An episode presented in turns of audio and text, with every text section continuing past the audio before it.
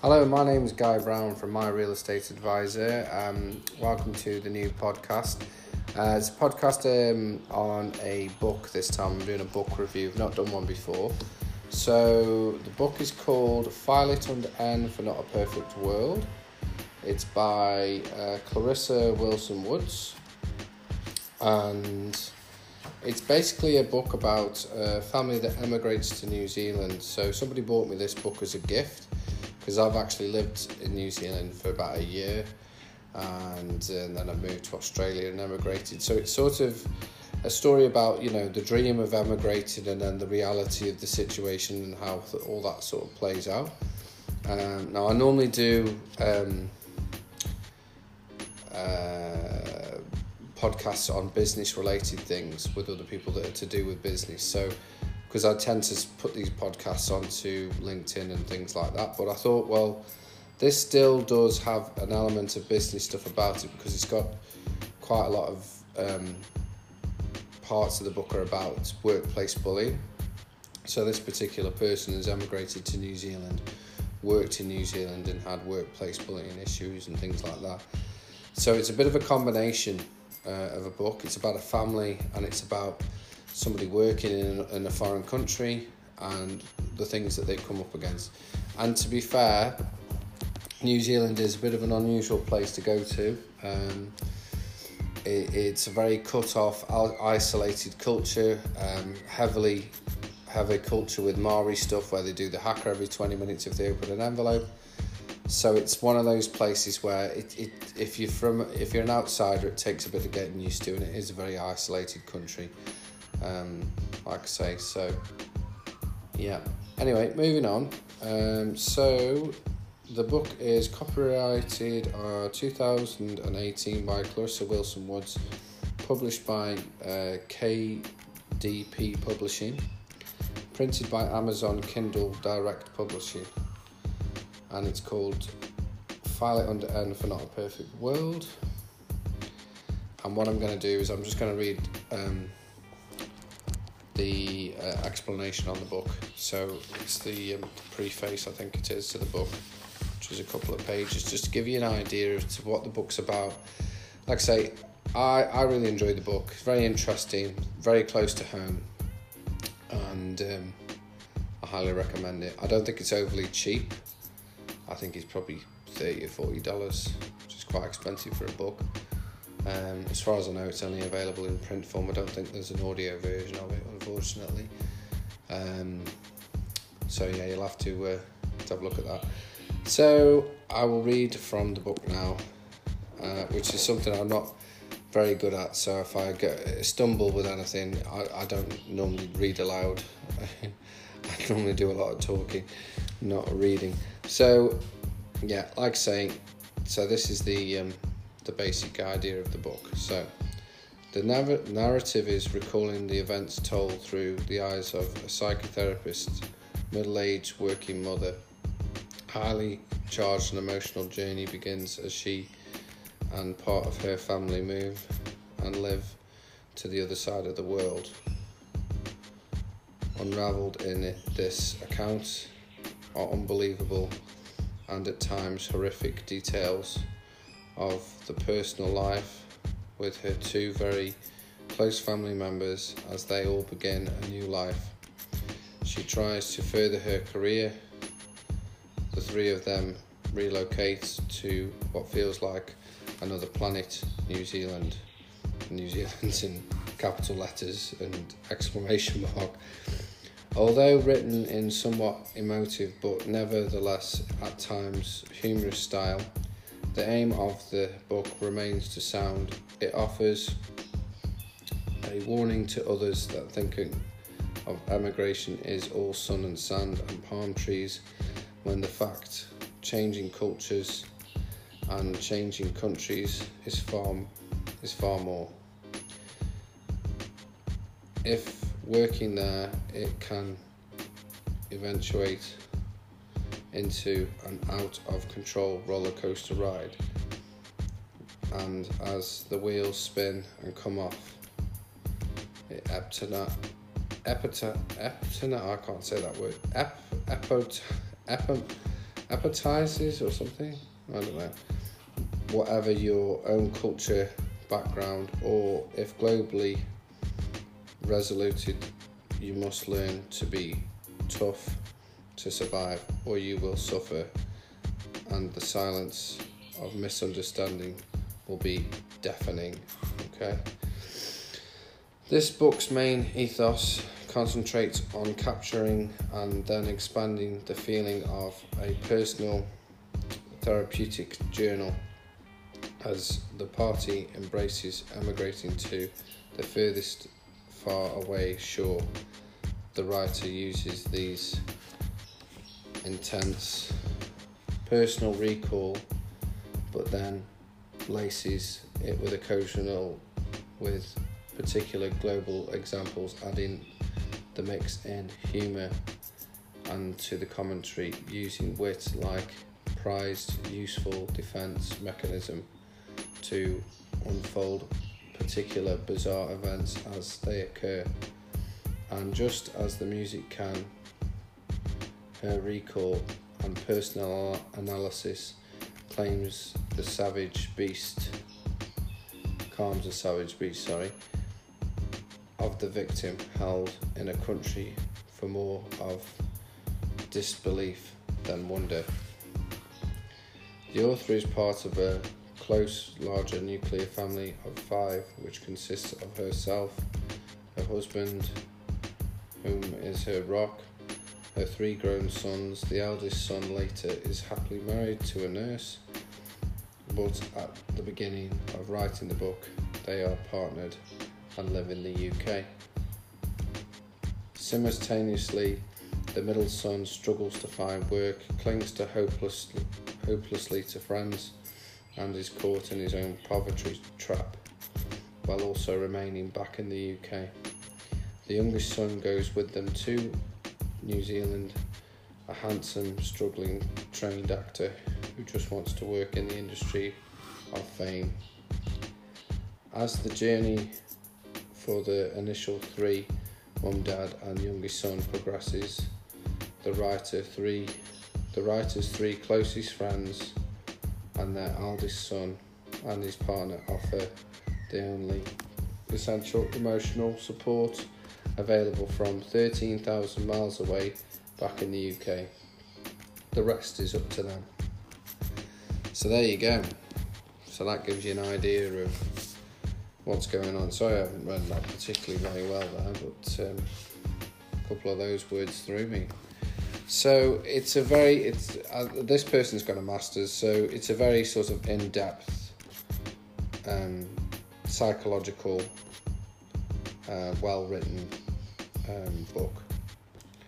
So there's a lot of um, you know um, where they uh, psychoanalyze people. So so you know she will have psychoanalyzed the people she's working with, and you know, understood why they're doing what they're doing.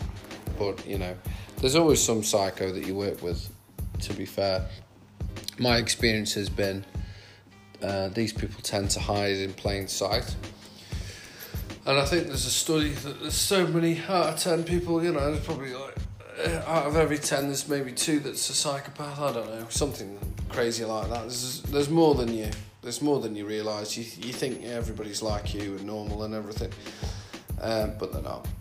You know, and they do hide in plain sight, and they do stuff like they want to fit in to society, and they always try and get to uh, a position of power so they can have um, control over people and um, toy with them. You know, they want to be a manager or a boss of a, of a company or, or whatever, and they want to be in that position of power so they can play with people's lives and emotions and stuff like that. And I think reading the book, that's the sort of thing that's gone on there. Um, so yeah, it's um, it's it's a very interesting book, and it does sort of give you the idea of um, how difficult it is to emigrate. And there's a part there where it says, you know, it's not all palm trees and sand and sun and all the rest of it, and that's very true. Um, it's immensely difficult to emigrate. People think it's the easy, soft option, and I can tell from my experience, you know, you, you put a few pictures on of you sat on a beach and stuff, and people think that's your whole life, you know what I mean? Um, it's like you're constantly on holiday. I mean, you do go to the beach a lot and you have a nice time. And Australia, like I said, it's an amazing country to live in. The weather's fantastic. Um, it's a huge place. There's loads to explore. There's loads to do. Take your lifetime to, to see everything. Um, but you've still got to work here. You've still got to earn a living, and you've got to mix with this culture. And I will say it's easier to mix with the Australian culture than the New Zealand culture, but equally, it's still not your culture if you're from another country. If you're from the UK, um, you've got to get used to the way they do business here, the way they work here, all sorts of different stuff. It's a totally different pace of life. I mean, my, I tend to get back to people straight away. For example, if so, if somebody emails me, I'll reply back to them in an email immediately. Somebody calls me, I call them back. Um, somebody asks me to do something or meet them or whatever, I'm always there on time and I'm, you know, um, dressed smartly and I do do my job professionally and put the effort in. If you live in in uh, Queensland, Queensland's lands that's so laid back. It's horizontal. It's like yeah, yeah, we'll get round to that. We'll do that, whatever. Don't expect anybody to call you back straight away. Don't expect an email back within the same day or anything like that. They, just don't do that. So you've got to get used to that sort of culture and the shock to the system, and not mixing with people um, that are, you know where you grew up and all that kind of thing and I think um, social media can make it difficult sometimes um, because it, uh, social media is such a skewed version of reality. You know, you, you're only going to put on the very best pictures of yourself and all the, all the other stuff that you're doing. So I think from people from the UK, um, when they look at my Facebook, and to be fair, I have to use Facebook for, for work and um, because I have emigrated, it's it's one of the main ways that I stay in contact with family members and friends and stuff like that. I think they see that oh, isn't this person having a wonderful time? and Isn't everything marvelous? Whereas the reality is, you know, I work very hard here, um, promoting my um, my business and stuff like that, and I've I've taken a few knocks since I've been here, and it has been difficult to switch from working in the UK to working in Australia. And I have come across some psychos. So, you know, it's it's a difficult place and it's difficult to get on. You've got to be the right age, you've got to um, you've got to have the ability to um, to adapt to the culture, to the to the environment that you're in. Um, so yeah, it's not an easy ride, very much so because if it was, more people would do it. And not only that, the immigration side of things is it's very difficult to get into Australia. It's not like the UK where you can just walk in. Um, I mean, the UK doesn't. They don't seem to care who lives in the UK. Anybody can live there.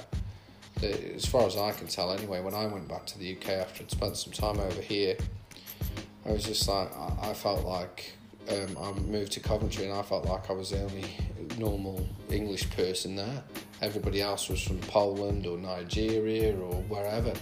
There weren't, you know, too many people like me knocking about in the area where I was living anyway. So Australia, on the other hand, you know, you've got to you've got to pass an English test. You've got to be within a certain age. You've got to have a, no criminal record. You've got to be physically fit. Um, you've got to have a profession or you've got to be partnered with somebody with a profession. You, you know, you've got to get the the point system is quite hard to get in, considering the country is absolutely massive. It's bigger than Europe. There's hardly anybody here. You know, it's it's ridiculous how hard it is to get in. You could quite happily fit in uh, 50 or 200 million people in the middle of Australia and everybody on the outskirts, which is pretty much where everybody lives, would never even notice that they were there because the place is that huge. It's ridiculous. So, yeah. But what I will say about the place is it's very safe. It's got very good infrastructure. most places, and um, it's a lot easier to get on. I mean, in comparison to living in the UK, most people they don't earn much money, especially if you're from up north, north of the wall. If you're from, I'm from the Midlands. I'm not from up north. Um, but if you're from somewhere north of London, uh, the wages tend to be crap, and um, you know it's very difficult. You you've got to move several moves on the chessboard to get to a four bedroom detached house, which is pretty much what everybody wants. They want a four bedroom house, two bathrooms. I know this because I'm selling them all the time. Want four bedrooms, two bathrooms, double garage, right? Well, in England, you'll start off with two bedrooms or one bedroom, and then you'll do that house up, which won't be a new house, it'll be as old as the hills. And do the house up as best as you can try and sell it after a certain number of years, and then you move into the next house, which might be a three bedroom house that's semi detached. Then you'll do that house up, live in that for 10 years or something. Then hopefully you'll sell that, and then eventually you'll get to the four bedroom house with the double garage and all that. So it's at least a three or four move on the chessboard if you want to get to that, that level because your wages won't be enough for you to be, be able to afford, if you're you know a young person, to afford um, a four bedroom detached house to start with. Well, in Australia, even bogans can afford a four bedroom detached house a lot of the time. If they all club together, they can they can um, buy stuff and also buy stuff when they're very young as well, in their twenties and stuff like that. Easily buy a property. So they start off with a four bedroom property with a double garage and everything. So it's a totally different world. More land, more opportunity, more jobs, more resources, less people, much, much easier place to get on. Higher wages in, in general. Um, the only way, way where I would say it would be difficult um, would be if you lived in Sydney uh, or Melbourne because the price of property there is horrendous. Unless you go live on the outskirts of the city, then it's, you know, it starts to become more normative. But if you live in the middle of the city, forget about it. Everything's a million dollars. So it's super dear. So you might be earning, you know, 90 or 120 grand a year, but you still got to try and buy something. And, you know, if you want to live close to work, you're looking at over a million dollars to get something. I mean, a little one bedroom apartment in Sydney, uh, what I call a flat, you know, a high rise. Um, well, I'm trying to think where it was, Darling Harbour or some, not Darling Harbour, um, Manly. So you have to get the ferry across into the city. Uh, $575,000 for a one bedroom, tiny little place. It's just ridiculous. It, you know, whereas in Queensland, uh, that'll buy you a, a four bedroom or five bedroom property here if you know what you're doing. So it's a massive difference. So I, that's why I chose Queensland to live. But yeah, people don't realise the di- you know the difficulty of emigrating, and you know look at people that I went to school with, and and there is literally nobody in my year at school that has emigrated this far away and also people can't afford to come and visit you. I've had one girl from my class at school that turned up with her partner, um, and she's got a brother that lives in Melbourne. I think he's a I think he's a policeman, and I think that's why she was coming over. So she's doing a bit of a she, she I think she works as an anaesthetist or something like that. I'm not sure some sort of nursing, doctory type job, and uh, she came over with her partner and uh, we weren't living in a particularly big place at the time, um, but we didn't have any kids or anything. And uh, they came over it was like, oh, you've got a swimming pool, and oh, it's nice, and oh, you've got a nice car, and you know, you've got plenty of money, and blah blah blah. And it's like, well, yeah, but we, you know, we have only been here for five minutes, and we've got a nice car, we've got a couple of cars, and we've got a swimming pool and we've got a nice house and we've got stuff.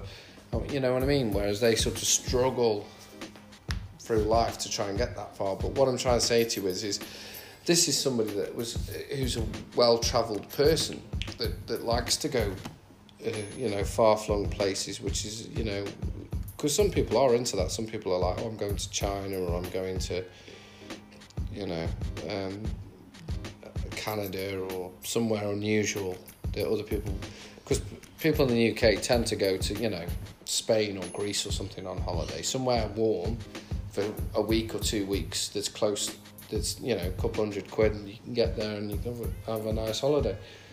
But people that like to explore the world, they'll come here. Well, I can you know count on one hand how many people have come have come here from the UK that we knew from back in the UK. My close friends, none of them have come over. Uh, one of my wife's friends has come over a couple of times, but he's gay and he's got no kids, so he, he can afford to come, and he works in London, so he earns more money.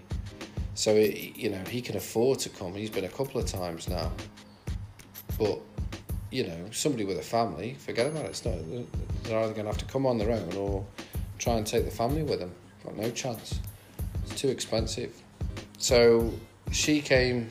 This school friend of mine uh, well, we were in the same class together through high school. We weren't like busy mates or anything. Um, she came over, we put them up, looked after them, took them around the city, did all sorts of different things with them. But like I say, you know, I would have preferred it if my best mate turned up from school. But, you know, people don't prioritise you like that because it's thousands of pounds to come here. It's an expensive trip. It's a trip of a lifetime, really, for most people. So from their point of view, they look at it and they think, "Oh wow, you know what an amazing lifestyle you've got and all the rest of it," but they don't realise the cultural differences um, do great on you.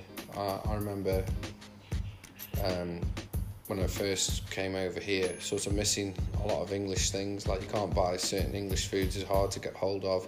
And then it's the culture stuff. You know, you watch stuff like Trooping of the Guard or something or other and you, you know you'd miss that kind of thing. I mean, you'd even miss something like the Antiques Roadshow, which normally, if you live in the UK, you wouldn't even watch that. So it's weird. It's weird how you miss your culture.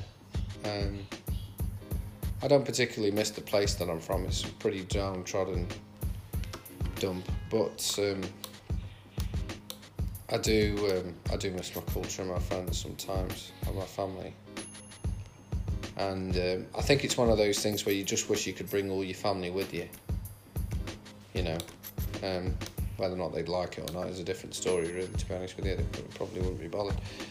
But um, but yeah, it is a shock to the system, and you've got to remember, you know, if you if you're established like the people in this book, they would have had uh, stuff transported over, and they'd have a house house full of furniture and all that sort of stuff and what have you. Um, when I came over, we came with nothing. We came with a couple of suitcases. We didn't have anything. Um, you know, everything that we've got has been bought since we've been here, pretty much. We've um, we haven't really had anything shipped over.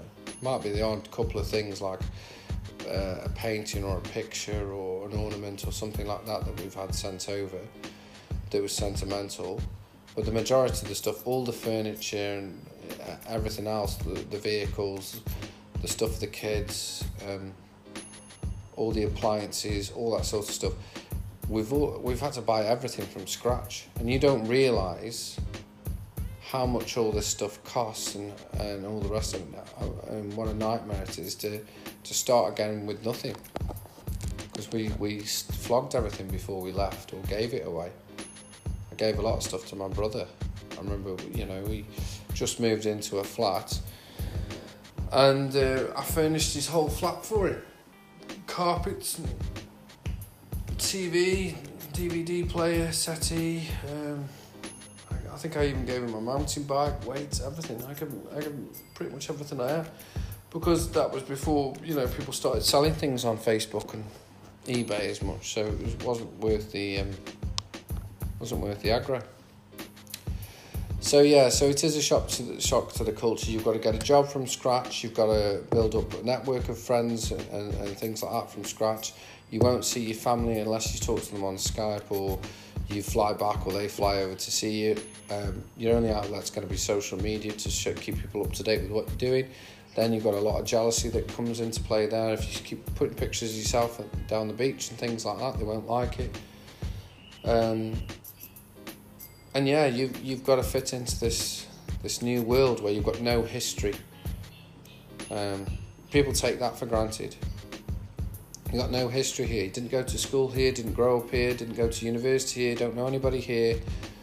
You've got to start again, and it takes time to build those relations up and and um, get to that level where people trust you and they know you and all that kind of thing, and uh, you know you've got proper friends. But what I will say is, you will make some of the best friends that you've ever had because they don't know you from old. They only know the, the up to date version of you. And they'll appreciate you and they go, oh, you know, they come over here and they've done that and they're nice people and blah, blah, blah, you know. But um, in my world, you know, we've got a couple of kids now, so really you don't have a lot of time for people when you have kids. Um, try and make time for people as much as possible and try and be as sociable as possible, but your kids become your world you know. And I'm very pleased that we've come here for the kids. I think it was I think it was worth it. Um, I think they're going to have a, a much easier life with a lot more opportunities, which is something I'm pleased about. And um, yeah, I'm, I think it's I think it's the way forward.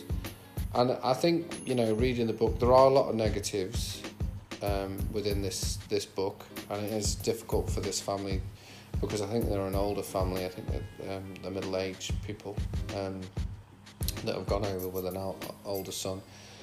Um, probably possibly in his twenties or something. I'm not sure.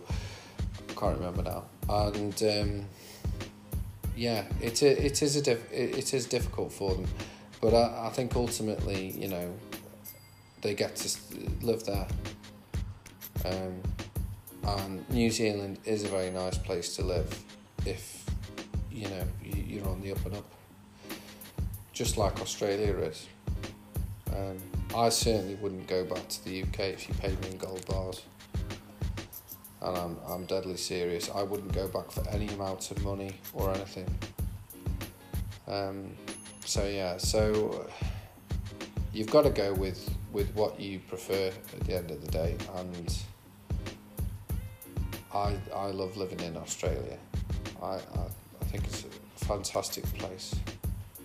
And I think if I was very close with my family and all that kind of thing, then I think it, it makes it a lot harder to emigrate. I don't think you can do it really if you're super close with your family. I mean, if you've got extended family, um, that you're not too bad with, and that's all right. But um, and I think with my friends as well, I think you think you've got a really good tight relationship with your friends, but the reality is, as I said before, they don't want to spend the money on coming over to see you and things like that. So.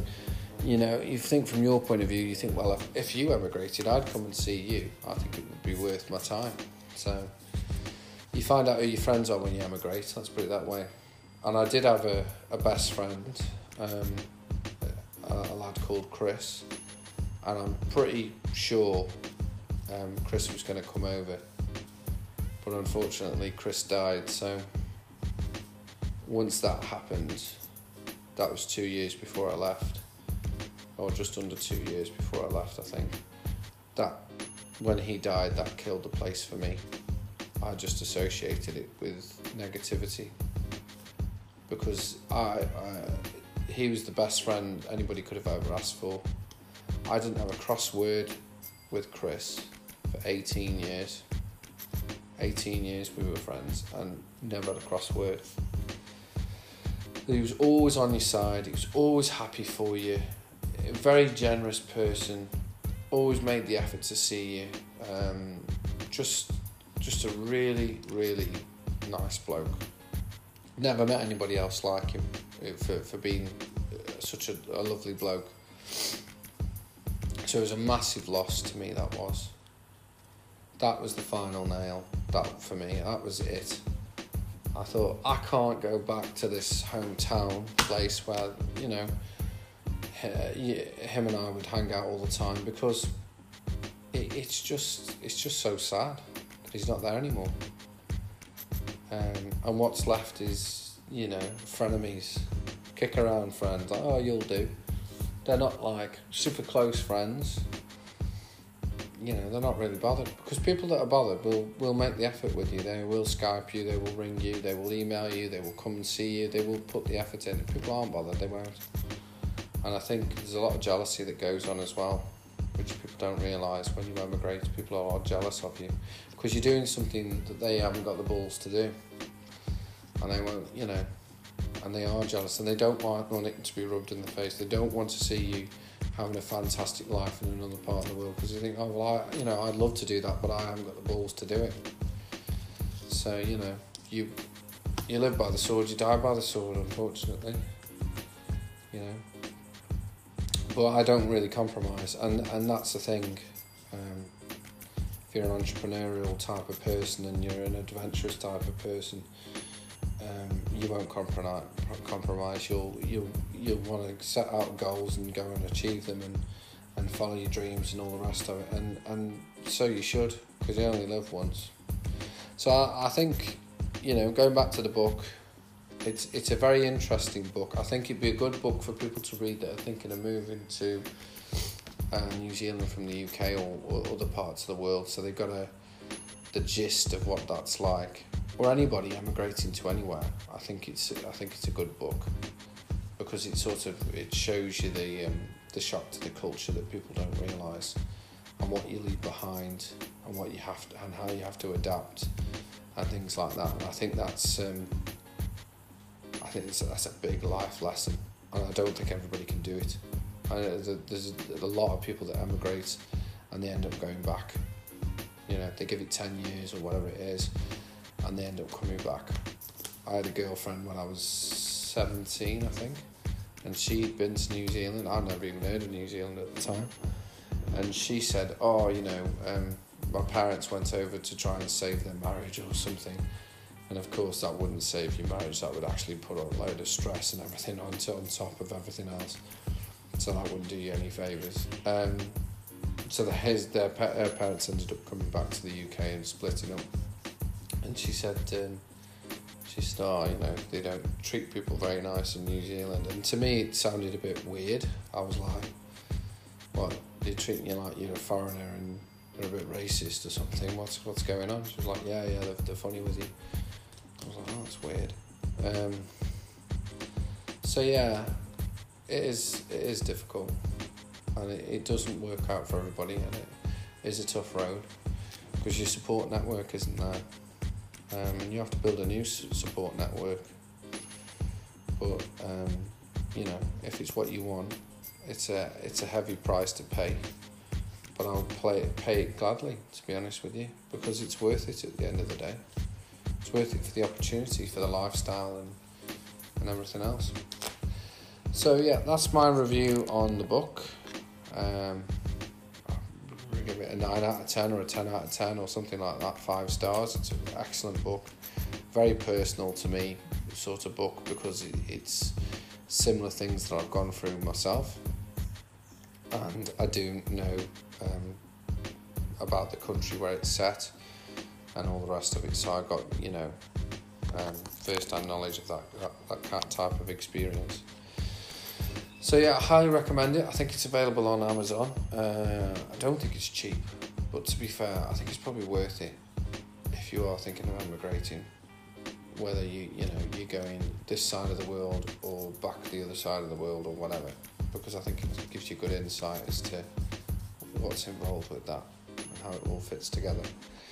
So yeah, so I'd like to thank you very much for the time uh, today. Um, my email address is info at myrealestateadvisor.com.au or the visit the website www.myrealestateadvisor.com.au. Um, all my contact details will be on there.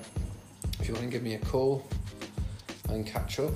Um, but yeah, hope this um, hope you um, get a chance to read the book and uh, let me know what you think. You can email me or send me a message on Facebook or something like that. Um, but yeah, I, I enjoyed it anyway, so I hope you do. So enjoy the rest of your day or your evening, depending on when you listen to this. And um, yeah, take care. All the best. Cheers. Bye bye.